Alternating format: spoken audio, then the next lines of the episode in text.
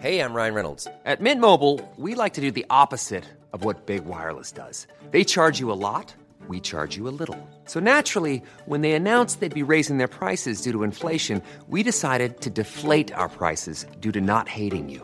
That's right. We're cutting the price of Mint Unlimited from $30 a month to just $15 a month. Give it a try at mintmobile.com slash switch. $45 upfront for three months plus taxes and fees. Promo rate for new customers for limited time. Unlimited more than 40 gigabytes per month. Slows. Full terms at mintmobile.com. Ready to pop the question? The jewelers at BlueNile.com have got sparkle down to a science with beautiful lab grown diamonds worthy of your most brilliant moments. Their lab grown diamonds are independently graded and guaranteed identical to natural diamonds, and they're ready to ship to your door. Go to BlueNile.com and use promo code LISTEN to get $50 off your purchase of $500 or more. That's code LISTEN at BlueNile.com for $50 off. BlueNile.com code LISTEN. Vi hälsar välkommen till Avkastpodden. Och det är inte Emil Sjödin som gör det, utan det är jag, Christian, för att Emil är på eh, påsklov. Och det var länge sedan jag eh, rattade skutan. Det är lite nervöst. Josef Pjoll finns i Dunkerque i Frankrike. Och eh, Charles Sjöstrand återfinns i de mer bemedlade delarna av Sävedalen. Ja. Välkomna båda två. Tackar. Jag befinner mig väldigt nära Josefs mamma och mormor. Ja, det gör vi väl alla. I de mer bemedlade delarna av Halmstad. Ja, det får man säga. Exakt. Vi är lite sommarkänsla här nere. För att jag, jag blickar ut mot altanen i min lilla, lilla sommarställe. Där sitter, inte helt ehm, eh, för poddlyssnarna, eh, ett välkänt namn. Peter Wikström. Som är DJ på landslagets hemmamatcher bland annat. Och eh, min gode vän Adam. Som sitter och gör, det här kommer du gilla Josef. Han sitter och skissar på en affärsplan. Kul! På min altan, eller hur? Ja. Det hade du velat dyka in i. Jag kan ju så lite om sånt där, men jag vill ju lära mig gärna. Exakt, du är vetgirig. Ja, exakt. Du är väldigt vetgirig. När Emil inte är med nu så blir det ju lite ett annat upplägg. För att eh, ni har ju pratat väldigt mycket de senaste poddarna. Jag har zonat ut några gånger när jag har gått här längs eh, strandpromenaden och lyssnat på, på er när ni har pratat om eh, utsida 2 i Malmös försvar och så vidare. Det kommer inte bli så mycket sånt för att eh, jag bryr mig inte så mycket om det helt enkelt. Eh, utan har ni några punkter? Annars har jag ju fan mina bullets här då. Nej, men du får gärna ta den här bullet. Men eh, seriös fråga då eftersom du är en, eh, du är en trogen lyssnare som dessutom känner alla oss. Tycker du att, det är, Mm. tycker att vi är dåliga när vi pratar om sånt? Eh, så borde Nej. vi prata mer om annat. Jag tycker att ni har en bra mix och eh, eh, däremot så tror jag att eh, senaste avsnittet eh, när man kom in i, längre och längre in i, i det blev lite väl nördigt för, för till och med en eh, konnässör som undertecknad. Mm, mm. Det är bra. Jag tror framförallt i, i den bemärkelsen, nu kör vi lite så här intern kritik. Eh, men eh, att, eh, att vi har kört så här två, tre stycken sådana på rad. Det. Eh, det tror jag vi, vi ska nog mixas. Och då är det ju så skönt att vi liksom studsar helt i den andra riktningen då. Med, med Ja, Christer. exakt. Vi, vi, vi vet ju av erfarenhet, jag nog lyssnar också, att dina bullets kan ta oss verkligen exakt vart som helst. Så att, Ja. eh, jag är spänd. Och förra gången så pratade ni om att eh, Daniel Kristiansson, DK, det tog ni väldigt sent. Jag, jag tänker att vi bara säger det som en liksom, allmän shoutout att vi hade velat att han skulle vara kvar i handbolls-Sverige eh, på Simon. Så har vi det sagt. Charlie vågar inte, vågar inte säga något. Eh, Säg inget, sh. Erik Westberg lyssnar inte på den här podden ändå. Få hets av Josef Pujol att man inte vågar säga saker. Största, största Ja, vad menar du?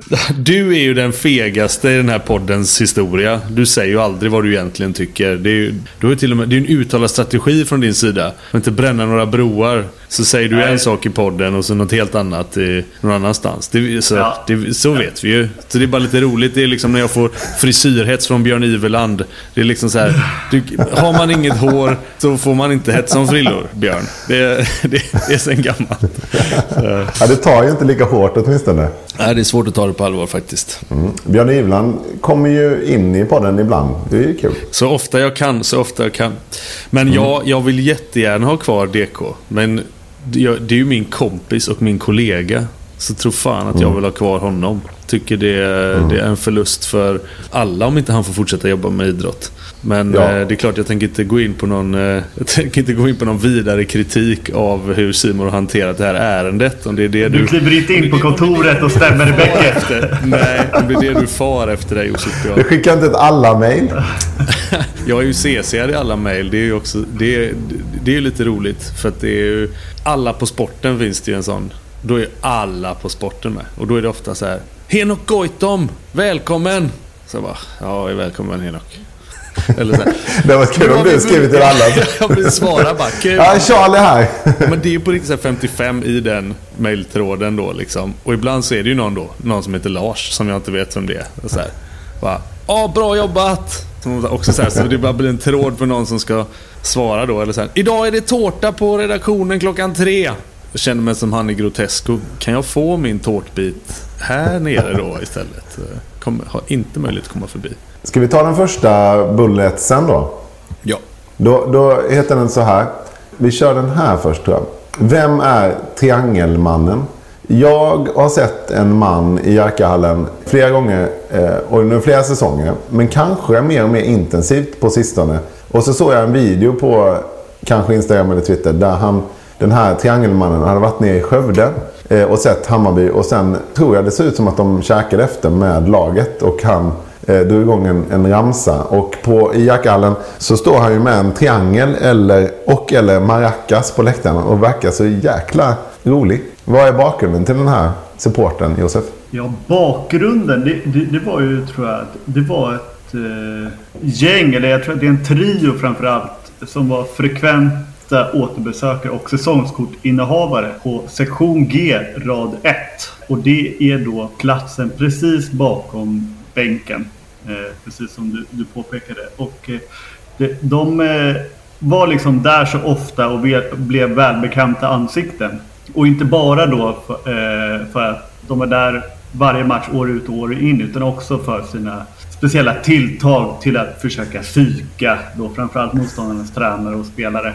Eh, och eh, man kan ju säga mycket om, om eh, supporterkultur och eh, framförallt inom fotbollen så finns det ju en del eh, rötägg. Men, men eh, de här eh, killarna tycker jag, alltså, de gör det så bra man bara kan på så sätt att de är ju såklart skitirriterande och asjobbiga för tränarna.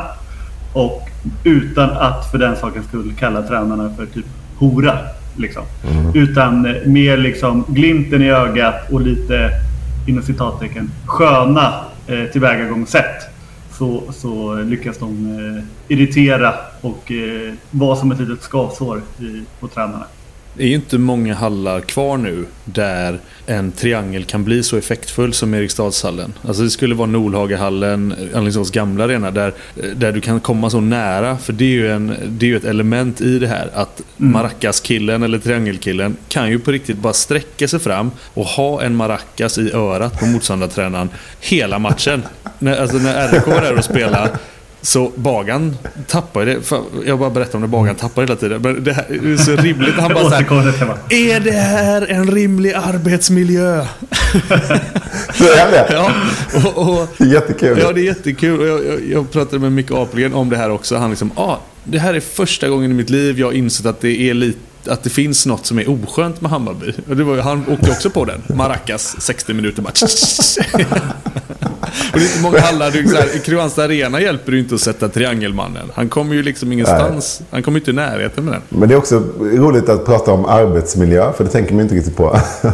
det är faktiskt hans arbetsmiljö. Men, men visst kör han gurka också va? Ett eh, nytt inslag väl? Ja, men det, det är precis. Det är maracas, triangeln och till viss del gurka. Så det är, de har varit och, och jag antar att man får nästan utgå från att någon av dem är musiklärare. Det var ju sådana grejer som alltid fanns i någon låda i, i musiken. Där, eh, som man bara, ja idag är det gurka kids. Liksom. Så jävla sjukt. Man kommer på morgonen. Janne, jag såg dig på TV. Där liksom där 9A har musiklektion. Ja, min gamla mattelärare på gymnasiet gick alltid på eh, alla Sveriges fotbollslandskamper iklädd en kycklingdräkt. Det var också väldigt speciellt. här. Det är du jag var Björn. Och ibland kom han med en stor jävla blåtira också. Hade ramlat i trappan. Normal, normal lärare. Jag hade också en liten eh, speciell eh, mattelärare faktiskt i, i 8-9. Han var varje fredagkväll, då var han eh, på TV4 på riktigt. Eftersom eh, det var ju då Dag Daggen Olsen, då, också känd som domare i Gladiatorerna. Mm. Jaha. Ja, så, så det var ju en gammal eh, hockeydomare också tror jag. Just det. Eh, så att där, där var det ju väldigt mycket så, typ när, när lektionen skulle börja. Bara, eh, fan, kom igen. Eleverna redo? Exakt, kör den, kör den. Och Då så- hade han ändå en USP ju. Ja, ja, verkligen. Han var skitpopulär. Han var jävligt, eh, jävligt skön. Min mattelärare KG Alm var också ganska populär eftersom han startade igång eh, klassen. Sen gick han därifrån. Så vi behövde inte ha med skrivdon eller papper eller bok eller någonting. Vilket gjorde att min, mitt MVG i ettan på gymnasiet blev till ett nätt och jämnt G i trean. Vilket var ganska synd. Och då kommer jag ihåg att när vi, jag och min kompis Kristoffer eh, gick fram till läraren och, och vi pratade mycket handboll med honom för han gick ofta på dottmatcherna. Så pratade vi handboll och så här så, så hade vi precis gjort det nationella provet och eh, kuggat det. Och då sa han Äh, grabbar ni får G för att ni kommer inte klara omtentan ändå. så vi löste det. Ni löste det. Ja, nu vet jag inte hur många läraranekdoter det finns plats för i, det- i en podd om handboll. Men jag får ta en sista. För jag, jag jobbade också som lärarvikarie när jag var runt eh, typ 20. Vilket var helt absurt eftersom jag var typ lika gammal som eleverna och kunde absolut ingenting. Men det är ju en, det är en annan fråga. Eh, jag var inte alltid så engagerad. Eller? Och, och någon gång, sista gången, min sista lektion var en bildlektion. Och då, då spenderade jag hela timmen med att snacka i telefon med Jimmy Karlsson, nu aktuell som tränare i Skånelas herrar i brinnande kvar. Och sen efter det fick jag inte komma tillbaka, undrar varför. Så, Flömskolan. Ja, exakt. Nu kommer det lite fin så här, eh, kritik i politisk eh, statement i Akaspodden. Att vi tycker att eh, den skola som eh, Jan Björklund iscensatte har kanske stjälpt Sveriges framtid. Eh, i, ja. Nästa budget nästa jag. budget. Ja, exakt. då, har vi precis, och då är det skolan, sen- den svenska skolan ska vi prata med. Välkommen Alexander Bard och vad heter han, Aron Flam. Eh, nej, eh, nästa bullet är så här. Miljonmannen Bo Sintring. Säger det er någonting? Nej. Josef vet ju Ja, detta. exakt. Men det, det var ju för att jag... du? Återigen Josef säger en sak. Nej, jag vet inte vem det är. Han försöker skapa innehåll här ju. Nej, men jag, jag, jag googlade faktiskt eftersom du, du sa att eh, du hade, vi skulle prata om Bo Sintring. Och jag kunde ju ana eh, vad det handlade om eftersom i varje avsnitt som du eh, medverkar så, så hamnar vi ju någonstans kring hopp och brott. och eh, han, eh, han har väl eh, varit hjälpt Drott finansiellt genom åren och så även den här gången. Från graven. Exakt. Och det, det som är lite kul med den här mannen. Jag tycker vi kan lägga upp en bild på honom på, på Instagram.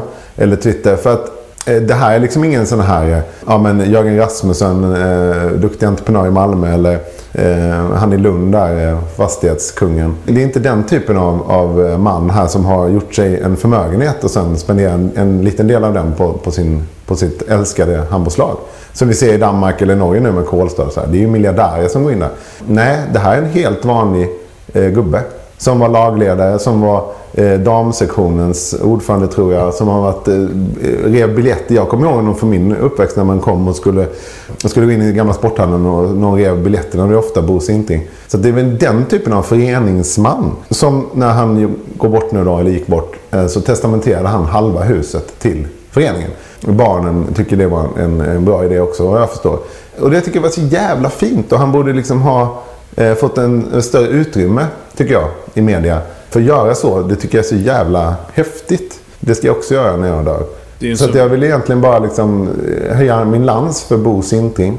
Ehm, och sen har jag också en anekdot kring Bo Sintring som jag kommer ta efter att Josef har en fråga här. Ja, men eh, ja, det är väl inte en fråga utan jag tänkte bara också höja lans för den eh, typen av människor som Bo får eh, representera i det här fallet. Och det är ju just det där som, apropå eh, politik, eh, så är ju idrotten i Sverige är ju, väldigt, är ju föreningsledd och eh, kan drivas tack vare den typen av samariter som ju Bo då uppenbarligen var medan han, han var i livet och, och, och även efter, efter sin, sin bortgång. Eh, Så att eh, det är klart att eh, vi ska hylla Bo men vi ska också hylla alla landets Bo Verkligen, bra, bra eh, snackat. Och eh, det, det kommer ju väl till pass nu när Drott har kommit tillbaka till Allsvenskan och så vidare. Så vi ser om man kan locka hem några spelare och sådär. För att mobilisera lite i Allsvenskan. Men det är det är ju så... Det är ju sjukt. Alltså hur, vilken stor uppoffring det är. Även för en död man. Som kanske efterlämnar ett arv på 3-4 miljoner, vad fan vet jag. Och har barn. Ja, det är så. där någonstans. Och så att en, ja, mellan då 25 och 33 procent av det ska skänka sin handbollsklubb. Det är, eh, det är helt otroligt är det. Mm, jag får eh, gåshud när jag tänker på det.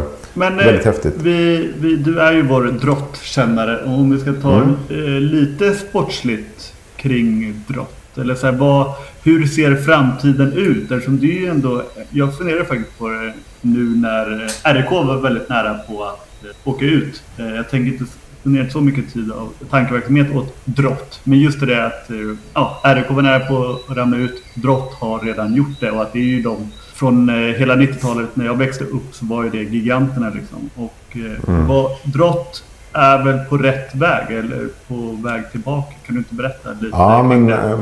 ja, men verkligen. Och det här är ju en lång historia som både Jan-Ove Wikström i Hallandsposten har skrivit om och nu senast Johan Flink. Så jag kommer inte dra hela bakgrunden. Men det går ganska snabbt när det väl går ut för med, med en storklubb. Och Drott har väl inte varit så duktiga på genom åren att eh, få in folk underifrån. Som Sävehof till exempel kan ju få ett nytt lag nästan varannan säsong med egna supertalanger. Så har det inte riktigt varit för, för eh, Dotter. Så har det aldrig varit. Så nu bygger man ju det med egna killar.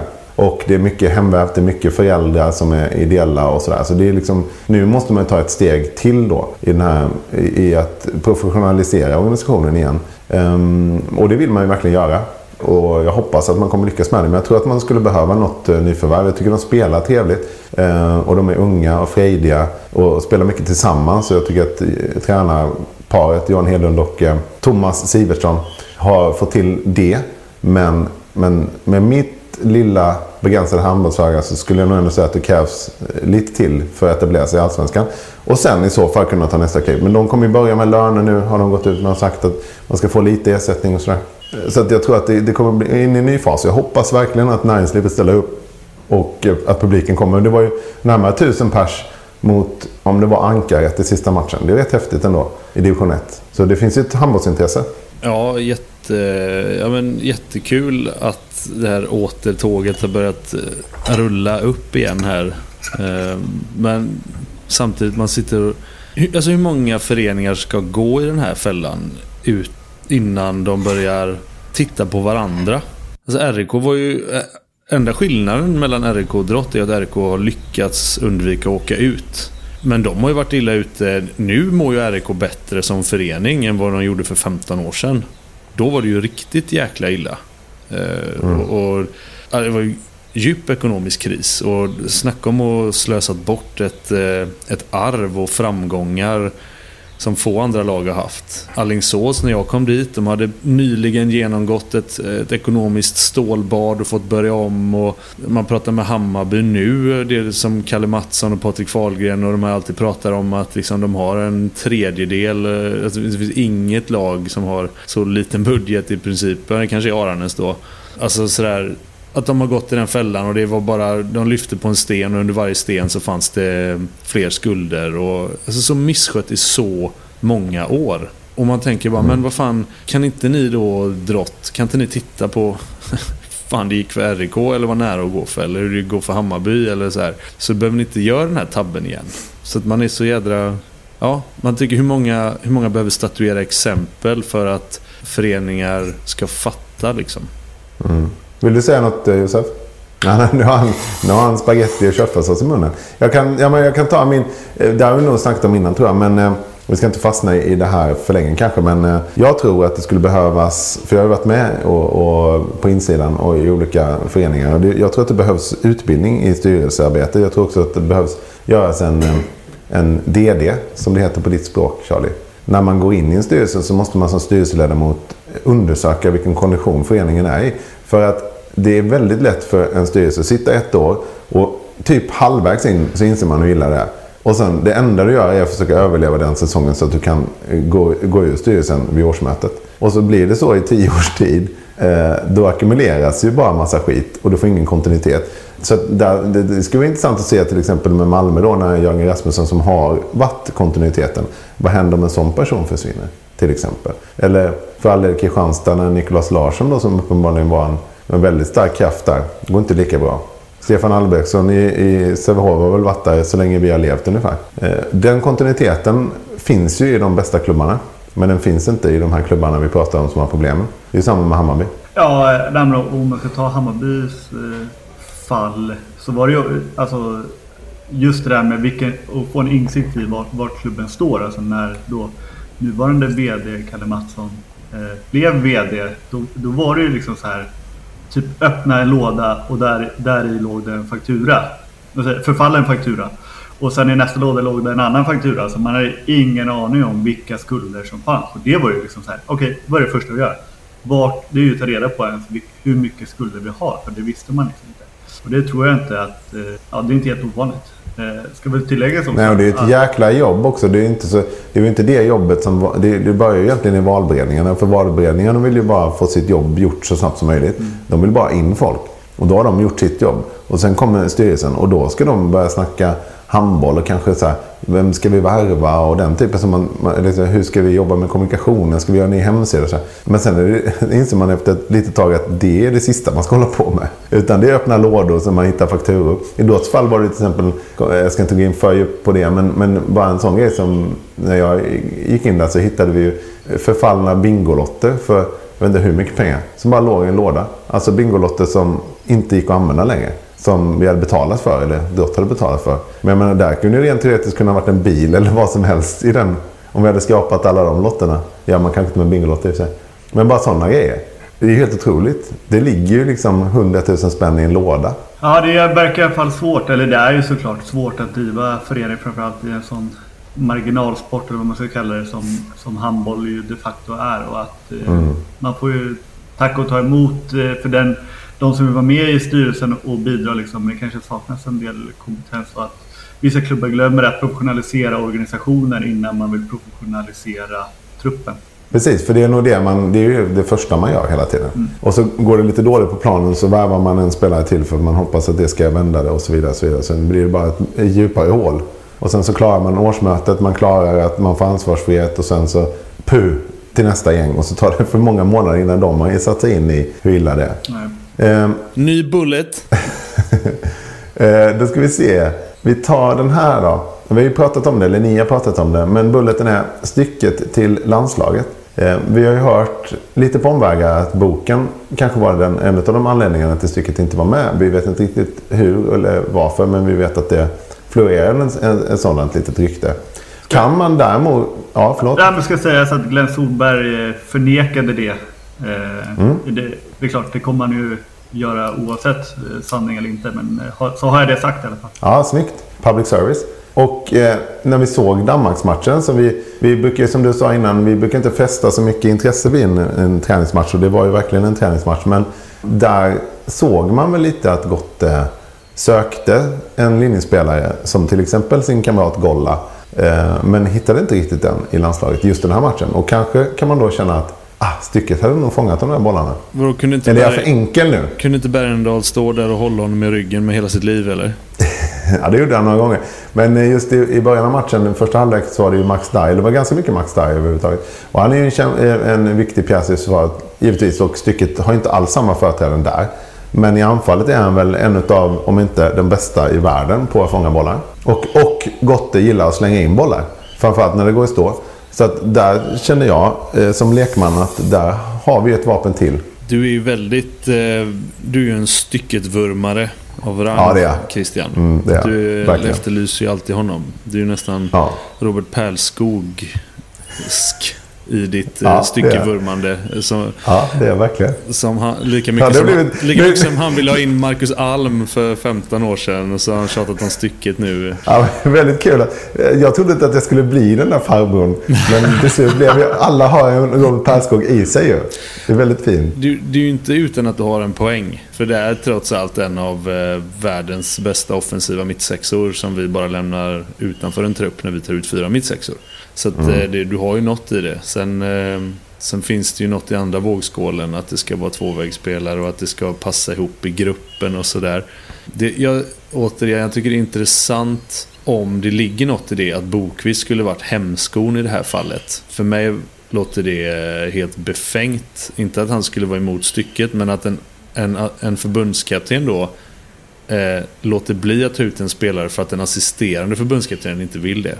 I, i min värld så då, det är svagt om det är så. Hur kan man vika ner sig på det sättet? Mm. Att, och det vet vi inte om det nej, är så. precis. Absolut. Det, är ju ren spekulation. Men det, jag tycker mm. det, det, är det som talar emot. Jag tycker det låter konstigt. Men, mm. eh, men nej, absolut. Eh, det, oh, det tror fasen att han kan göra jäkla mycket nytta eh, handbollsmässigt i det här laget. Men vi har ju varit, vi har varit inne på det förr, att det ska, liksom, det ska vara en, en, dynamisk grupp och alla ska trivas ihop och det ska vara så jädra härligt där. Och de har, fått, de har liksom ändå gått två raka finaler, VM och EM och däremellan en kvart i OS. Då eh, också, det ska mycket till för att man ska förändra det eller sparka en assisterande mm. förbundskapten. Ja, det är precis. Så, eh, vi kanske kan också kan återkomma till, till Bokvist och, och de intervjuerna som gjordes i samband med den här Danmarkmatchen. Men just där kring André, eller, stycket då. Så och jag har ju sagt, in, känns det som inför varje mästerskap och, och uttagning när vi har gått igenom dem, att jag tycker att det finns plats för honom. Däremot, en tränares roll som man ju ofta glömmer bort är ju att få ihop helheten så att säga. Och eh, så som Sverige ser ut och, och spelar Eh, så jag kan inte se stycket annat som ett liksom, typ tredjehandsalternativ eh, som man kan typ slänga in i offensiven när det har gått i stå. Och det är i den rollen framförallt som jag vill, jag vill se honom. Men jag tror inte att det finns en plats rent liksom så spelmässigt och taktiskt. Man skulle behöva förändra, förändra på för mycket bara för att få in honom. Eh, just det här kring anfallsförsvar och försvarspositioner som ni verkligen har. Där han har varit väldigt konsekvent, Glenn Solberg, i hur det ska se ut och, och hur, vi, alltså hur vi ska spela. Eh, mm. Och sen är det ju lite det här kring då, ja, hur man tacklar det. Jag tror att han hade säkert tacklat det. Eller jag har ingen anledning att tro att han inte hade kunnat ta den rollen också. Eh, alltså det, där blir det också lite spekulation efter den här drinken på hemma-VM att Andreas Nilsson eventuellt skulle vara dålig för gruppen så att säga. Eller, liksom det, eller det brukar oftast användas som argument emot att han, så som jag känner Andreas Nilsson så är han ju jättetrevlig och, och god och glad. Så att, eh, det, men, men, eh, men just det där med att få ihop det är ju speciellt och framförallt nu när efter det mästerskapet Oskar Bergendahl hade, där han också var typ 100% framåt. Alltså, eh, även om, nu såg inte jag den här Sverige-Danmark-matchen, men eh, eh även om mittsex mittsexspelet eventuellt var lidande där så kan man ju inte klaga på det. Mittsex var väl kanske den bästa positionen vi hade i mästerskapet. Med, ihop med Jim Gottfried. Bergendahl har verkligen utvecklats eh, framåt. Men man, och där ska det, får jag bara tillägga en sak apropå Bergendahl. Och, eh, du sa att det var väldigt mycket darr i den här matchen. Eh, och där blir det faktiskt intressant om vi går bort lite från Andreas Nilsson. Hur Glenn eh, fördelar eh, mellan Darj och Bergendal. Eftersom att Dari har ju alltid varit den här givna eh, försvarshjälten. Och sen så kommer, eh, så på grund av covid fick ju inte han vara med och Oskar Bergendahl går in och tar hans plats. Och blir ju faktiskt utsedd till, ja, i det mästerskapet, värld, eller Europas bästa försvarsspelare. Och sen nu så nu spelar vi inte, eller nu startar inte mästerskapets bästa spelare, eller en av dem, när vi senare spelar. Så just den där eh, dispositionen mellan Dario och Bergendahl blir väldigt intressant. Förlåt, jag gled från mm. ämnet lite. Men det, det, är en fråga som kommer fortsätta diskuteras. För det... Alltså, ja, Bergendahl. Det går inte att ta någonting ifrån hans mästerskap. Men jag tycker fortfarande att han är 3 av 5 som en offensiv mittsexa, inte mer. Darg 3 av 5. De är fem, alltså Darg 5 av 5 eh, defensivt. Bergendahl 4 av 5. Jag har sett honom för Nej, 6 av 5. Ja, 6 av 5.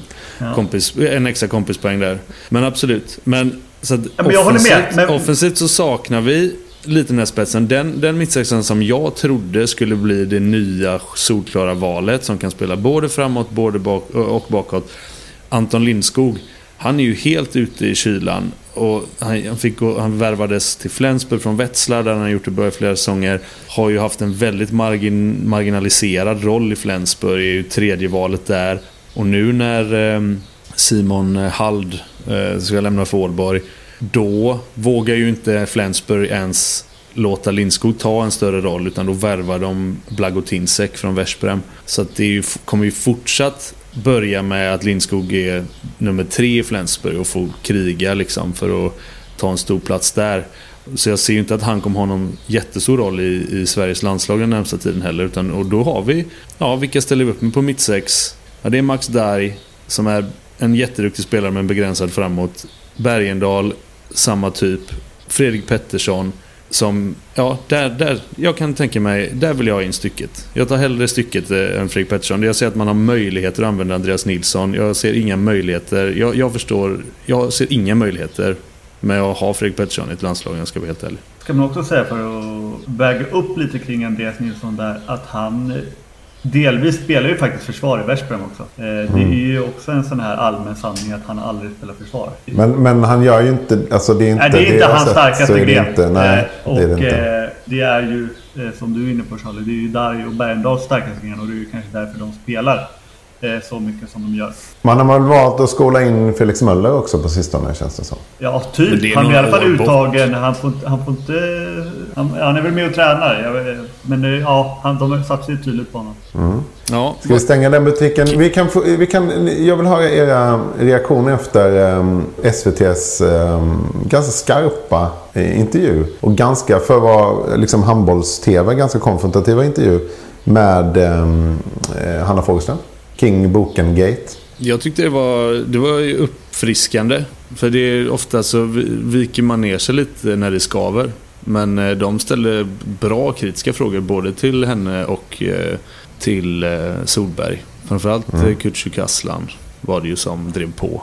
Så Ja. eh, det, fan, jag, jag gillar det. Även fast instinktivt så känner man ah, obekvämt. För att man, man reagerar så på... Man känner direkt att, att det blir obekvämt. Och då vi, liksom direkt så kopplar det på att det är något negativt. Men det var ju journalistiskt väldigt bra. Ja, jag tycker att um, den här intervjun, jämte den som Susanne Sjögren gjorde med doktorn, jämte den ni gjorde med Jesper Larsson, är ju de bästa i, intervjuerna tv-mässigt från handbollen de senaste åren. ja, kanske det. Men, det, men, men tän- tänkte du på alltså, hur många gånger han fick ställa samma fråga i princip? Det, för det, Ja, men det var ju som 30 minuter med han Anders, eh, Ja, vad han nu heter, som intervjuar, ja, som intervjuar eh, politiker. Det- Hon har ju lärt sig. För det är ju det som är så bra. Att, eh, det, för det är ju det enda sättet att åskådliggöra att någon försöker slingra sig. Det är, att, ja, det är att man inte ger sig där. För det är så jävla lätt, det vet jag av egen erfarenhet, att man har, liksom, man har tänkt innan hur den här intervjun ska gå och så svarar den på det här sättet och sen går man vidare till det. Men liksom, är du inte nöjd med svaret du har fått så måste du ju fortsätta trycka där. Liksom. Så det var det jag tyckte han gjorde bra. Sen verkar det väl som att det liksom inte finns några direkta sensationer bakom. Eh, Men det kanske man inte har lyckats döda då. Eftersom det i intervju efter intervju fortsätter med frågor.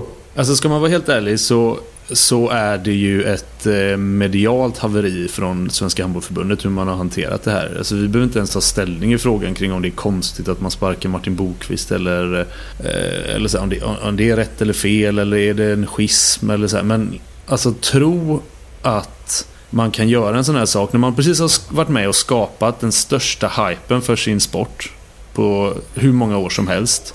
Alla rider på den här vågen. Då tar man ett sånt här beslut och inte förstår då att det kommer ge ett jävla eko. Att precis alla som håller på med det här, om det så är vi eller Johan Flink eller SVT, kommer vilja gräva och få reda på någonting.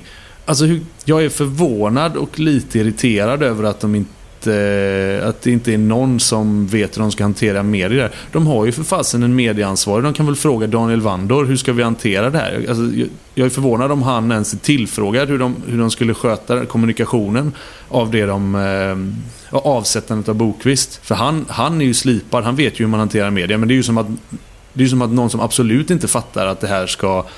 de tror att ja, vi kan göra så här och så är det ingen som kommer bry sig. Jag är väldigt förvånad över hur de har gått tillväga. Vad säger Josef? Ja, jag blir lite nyfiken på eftersom Vi vet ju att du eh, och Vandor är bra polare. Kan man, vågar jag fråga dig om du vet hur inblandad han har varit kring kommunikationen? Uh, du, du syftar på mig. Ja, och jag, helt ärligt, inte en jävla aning. För att jag har inte tänkt på det här så mycket sen, alltså sen kom lördagens match. Och jag tittade på den lite skvalande. Så jag har inte ens tänkt på den vinkeln som Charlie angav här. Att, eh, att de har ju Bando i, i liksom, eh, anställd för sånt här. Jag vet faktiskt inte. Jag tror eh, att Ja, men jag tror att de liksom inte, lite som du var inne på Charlie, att de trodde att det inte skulle bli så stor grej. Men kanske då, ska, alltså, det är ju alltid bättre att vara lite tydligare, rent generellt. Ja, såklart. För det kanske inte behöver vara en så stor grej. Det kanske bara kan vara så Nej. att Solberg känner att han vill, eh, ha sin egen, han vill välja sin egen assisterande. Och de, ja, vi tycker att samarbetet inte funkat så bra som vi vill. De har skött det professionellt. Men så här, förbundskaptenen önskar detta. Om det nu är som hänt. För det är det som är poängen. Vi vet ju fortfarande inte. Men Nej. kommunicera någonting. Ja, exakt. Och, men jag skulle vilja påstå att man kunde tyda att, alltså att det finns något att gräva i, så att säga. I, för att Hanna Fogelström då, jag kommer inte ihåg exakt vilka ord hon använde sig, men hon uttryckte på ett så sätt att det finns en anledning, men den kanske är negativ för eh, Martin Bokvist i det här fallet. Och, och vi ser ingen anledning att ja, gå ut med det. Liksom. Eh, och att det var eh, nu fan, nu blir det så dåligt för att jag, jag skulle vilja... Jo, jo, men, jo, jo, men, ja, men om det nu är så. Då är det ju ingen idé att säga Martin har varit jättebra. Det är ingenting mot honom. Vi ska bara skruva om lite grann. Om anledningen är att det finns en anledning, vilken det nu än är. Alltså jag är, som du säger Christian, det är alltid bättre att ge lite information. Ge någon information, för då kan du ju styra vart samtalet tar vägen. Genom att bara säga ja, nej, vi har gjort det här nu. Eh, ha det gött, trevlig helg. Något som jag däremot tyckte saknades i frågorna från både Kurt Kastland till Fågelström och till Glenn Solberg. Det var för att de pratade, uttryckte hela tiden att de gör det här för att utveckla framåt i en viss riktning. Så att säga. Och då fråga vad, vad är det ni ska utvecklas där ni, från där ni är just nu? Och vad, är det, och vad kunde Martin Bokvist, eller varför var han ett hinder för den utvecklingen? Så att säga. Och, det, mm. och för att, där var lite svävande liksom, men att vara lite att kräva lite mer konkret kring just det uttrycket. Att, de, att vi gör det för att utveckla oss från där vi är just nu. Som ju då är guld och silver och, eh, i EM respektive VM. Ja, för, han, för det var ju när hon använde begreppet hel, eh, helhetsbild. Va? Mm. Eh, eller helheten. Det, var, det ställde han ju faktiskt frågan. Vad innebär den här helheten? Ja, så han var ju där och touchade. Ja. Eh, men vi får nog inte veta det helt enkelt. Nej. Jag tror inte det så... Jag tror så här. Hade det varit en stor schism mellan dem. Eller någonting som hade hänt. Då hade vi vetat det. För så pass mycket ingångar har vi i handbolls-Sverige. Så jag tror inte det är så jävla farligt. Jag tror att man därmed hade kunnat diska av den här frågan lite. Mm. Mm. Enig. Faktiskt. Om det finns så lite som de har gett sken av. Om det nu är så att, att det faktiskt bara beror på att de vill skruva om lite för helheten. Då är det ju ett sinnessjukt beslut. Om, om det inte ligger någonting till grund för det. Nej, ja, men det, är väl själv, alltså, det behöver man ju inte vara etnolog för att förstå att, att eh, eh, om, om man är ett par, Glenn och Martin, och sen så upplever man att det funkar så in i helvete bra. Då fortsätter man ju. Ja, precis. Alla fattar det. Alltså, det Säg liksom... det bara. Men, men, men, men det som är också där det är att hur kan det funka bättre om resultatet är guld? Det, där blir jag lite... Även om deras... Alltså det kan ju... De kan ju ha olika kan åsikter. Vill... Jo, det är klart, men de kan ju ha mm. olika åsikter om saker. Men det behöver inte vara negativt. Det behöver inte vara nej, negativt att de nej, inte håller med varandra eh, i olika frågor. Om kontentan blir att man ser, eh, guld. Alltså att de ser... För, men resultatet kan man ju inte klaga på. Nej, precis. Och någonstans i deras samspel eh, har ju varit jävligt lyckat ju. Ja. Och alla spelare man pratar med, nu kanske säger de inte allt till oss såklart, men de har ju hyllat, eh, de, de jag har pratat med och även off the record har ju hyllat eh, de båda. Mm. Alltså både Glenn och Boken. Men det Så kanske att, är äh, arbetsmiljön. Ska det här vara min arbetsmiljö? Säger ja, Glenn Solberg. Han kommer med en triangel varje gång han ska sova. Boken är ju, boken är ju en retstickare, vet ju du Christian. Ja, Kanske det vet jag. Han har retat eh, Glenn för mycket. In your face. ja. Ja, nej, men det, to be continued. Och vi, jag tror inte vi kör debatten vem ska bli istället. Men jag tror att hade jag varit förbundskapten så hade jag också... Jag tror inte det heller är så konstigt om man säger att om det nu är det, att man vill välja sin egen assisterande. Alltså, hade jag, varit, hade jag startat ett nytt företag, eller varit, liksom, skulle, då hade jag ju velat att Niklas, min kompis, skulle vara med. Alltså, det är ju den första gubben jag sätter på, på plats. Även om det hade funkat bra med Kenneth. Så att säga. Som någon annan hade valt. Och det är väl inte så jävla konstigt. Nej. Om det nu är det. Martin Bokvist har i alla fall blivit ryktenas man också nu till diverse handbollsligaklubbar. Så det ska bli Såklart. spännande att se vad det blir av det. Verkligen. Eh, det återkommer vi till. Och eh, i den här matchen i Malmö Arena så kunde man också se Nolan Gran och eh, Chris Härenstam i någon slags hatläge kring den person som var i min trädgård precis. Peter Wikströms ljudnivå på musiken tyckte jag var roligt. Eh, det var ju både en och två gånger under sändningen som eh, de påtalade att de var tvungna att ha ljudet på max i sina hörlurar och sådär. Eh, det roliga var att för oss tv-tittare så lät det ju perfekt. De, det var ju inte så att det distade i deras mickar för att de var tvungna att höja rösten eller något sånt där.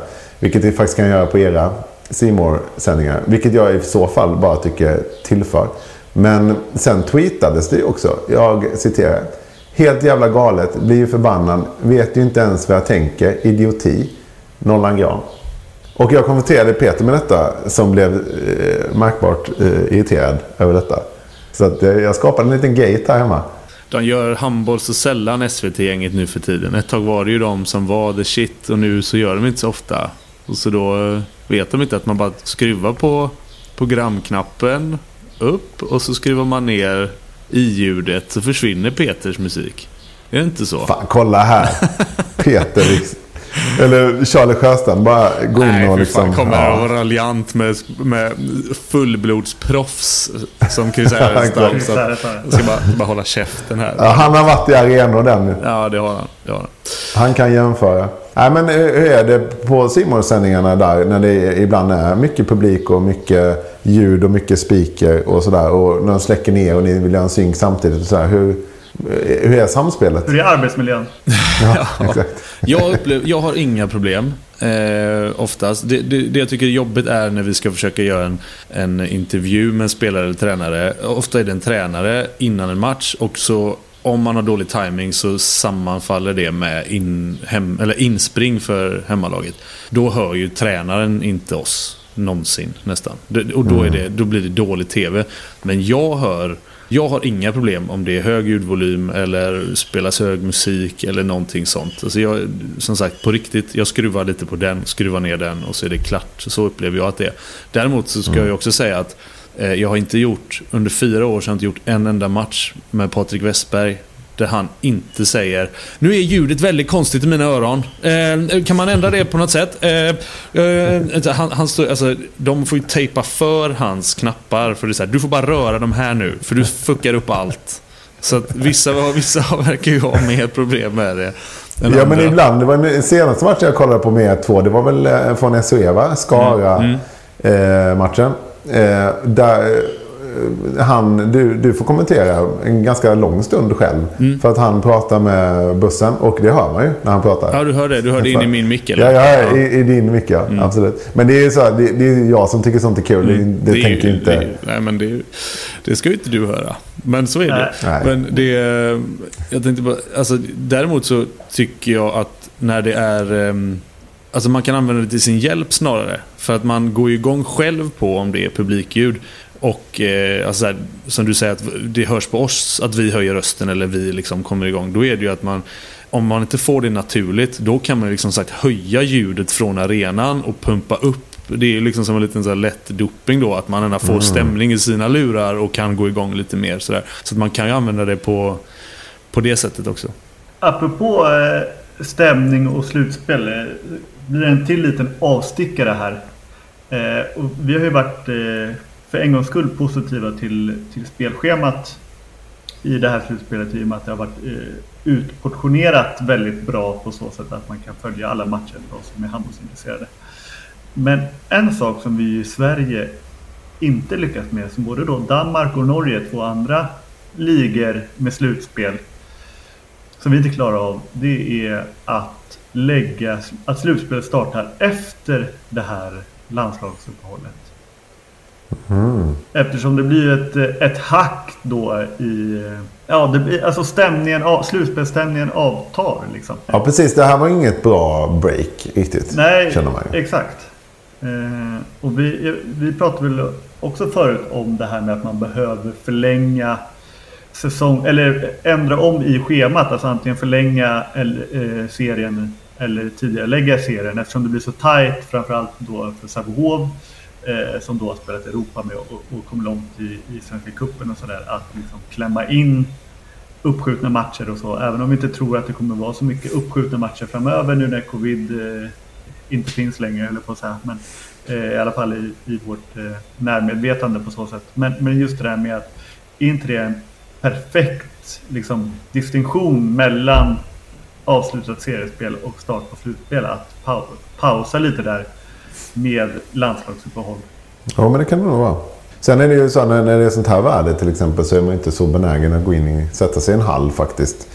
Men eh, man får väl ta det undan med det goda då. Ja, och 14 grader i, i Halmstad i april har ju inte heller... Det skulle ju lika gärna kunna vara 3 grader Ja. och regn sidledes liksom. Så det är inte så att... Sant. Det är inte Frankrike för att... Nej, det var bara tre dagar sedan så var det sånt väder. Jag menar det det. kommer man inte ens ihåg. Nej, exakt. Eh, ska vi ta den sista bulleten? Vi fick ju ihop, vi är uppe i 48 minuter. Ni var ju oroliga för att det inte skulle bli ett avsnitt. Nej, jag var aldrig orolig. Jag var aldrig orolig. Okej, den sista är då Bergendal. Jag mycket om honom. Bergendal till scenskolan. Jag var i Malmö i tisdags och eh, vi gjorde en liten eh, reklamsnutt som vi spelade in för Excelbygg. Eh, där Bergendal, Karlsbogård och Max Starr var Star of the Day. Jag råkade säga Berggren till Bergendal vid något tillfälle. Vilket gjorde honom förnärmad. Vilket kan vara kul med tanke på att Emil Berggren då skulle kunna få en, någon slags känga här. Men han hade en replik i den här lilla reklamsnutten som han levererade fan mig ganska bra alltså. Alltså jag skulle säga att han är en karaktärsskådespelare i vardande. Så långt så skulle jag vilja gå. Han kombinerade allvar med glimt i ögat. Var naturlig, spelade inte över. Och jag skulle kunna se honom faktiskt lite som en bekymrad utredare i en Wallander-film i framtiden. Och detta kommer kunna bevittnas på handbollslandslagets sociala medier vad det lider. Men redan nu så skulle jag kunna ge er och poddarna, eller poddlyssnarna ett smakprov av själva replikutbytet. Kul! Exklusivt alltså. Exklusivt material. Ja. Då ska jag ta, jag vet inte om ni har det här nu i och för sig i datorn. Men ni som lyssnar, om jag tar min mygga som jag faktiskt har på mig. Vi ser här. Bygga en altan. Ja. Ja, har ni det? Det var där som sa ja, antar jag. Och Bergendahl som... Nej, han svarar sig själv Han var- va? Ja, nej, det, det är faktiskt han som spelar. Vi simulerar eh, timeouten. Så att han som spelar Andy heter han på Excel Bygg som spelar Jimmy Gottfridsson som eh, Andy kommer från Ystad. Så han låter ganska lik, eh, likt Jim faktiskt. Vi kan spela hela. Vi kan ta den igen här så får ni höra. Det var väldigt bra det Hela, jag hörde. liksom. Det var väldigt bra. Ja, eller hur? Jag menar det. Bygga en altan. Ja. Då har vi tysk höger. Så har vi dansk vänster. Visst, visst, visst, visst. Trall ute på gården, skruv och beslag in i butiken. Och för hela ert jävla liv, välj dold infästning. Så kör vi. Så Ja. Bergendahl sa ja. Nej, det är Bergendahl som säger bygga altan. Okej. Och sen för, förklarar Jimmy slash Andy upplägget Andy. då. Ja, exakt. Eh, man behöver nästan se det också. Men vi kan ta den här själva eh, repliken igen då. Bygga en altan. Ja, då har vi den. Ja, det, kan, det räcker väl för att få eh, huvudrollen i Ondskan i och för sig. Ja, men jag tycker när ni ser det här sen så, så ska ni tänka att han faktiskt skulle kunna vara med i en eh, Wallander-film. Ska väl också Det- sägas att, eh, att Darj är väl typ Han är snickare. snickare, ja. Ja, exakt. Så att han, han passar ju väldigt bra där. Men Bergendahl var, gjorde en större skådespelarinsats, skulle jag vilja säga. Ja, exakt. Men han är ju, han är ju då, eh, behöver inte en snickare när det ska vara, spela in reklam. Utan där passar ju Bergendahl bättre då med skådespelargener. Bergendahl är ju också typecastad som Bane i eh, The Dark Knight Rises. Bild googla Bane. Så ser ni Oscar Bergendahl med en sån, eh, med munskydd kan man säga. Munskydd deluxe. Innan, innan munskyddet. Ja, ska vi ja, väldigt tacka för detta då? Ja, det var ju för fan den bästa avslutningen på påsken det här ju. Att få höra bygga en altan. Bygga en altan. Ja, det blir inte mer än så idag. Nej, vi Då trycker vi på det. stopp och så tackar vi alla, alla inblandade. Ja, tack ska ni ha. Det. Hej då. Tja. Ever catch yourself eating the same flavorless dinner three days in a row? Dreaming of something better? Well, HelloFresh is your guilt-free dream come true, baby. It's me, Kiki Palmer. Let's wake up those taste buds with hot, juicy pecan-crusted chicken or garlic butter shrimp scampi. Mm. Hello Fresh. Stop dreaming of all the delicious possibilities and dig in at HelloFresh.com. Let's get this dinner party started. when it comes to your finances, you think you've done it all. You've saved, you've researched, and you've invested all that you can. Now it's time to take those investments to the next level by using the brand behind every great investor, Yahoo Finance. As America's number one finance destination, Yahoo Finance has everything you need, whether you're a seasoned trader or just dipping your toes into the market. Join the millions of investors who trust Yahoo Finance to guide them on their financial journey. For comprehensive financial news and analysis, visit yahoofinance.com, the number one financial destination, yahoofinance.com.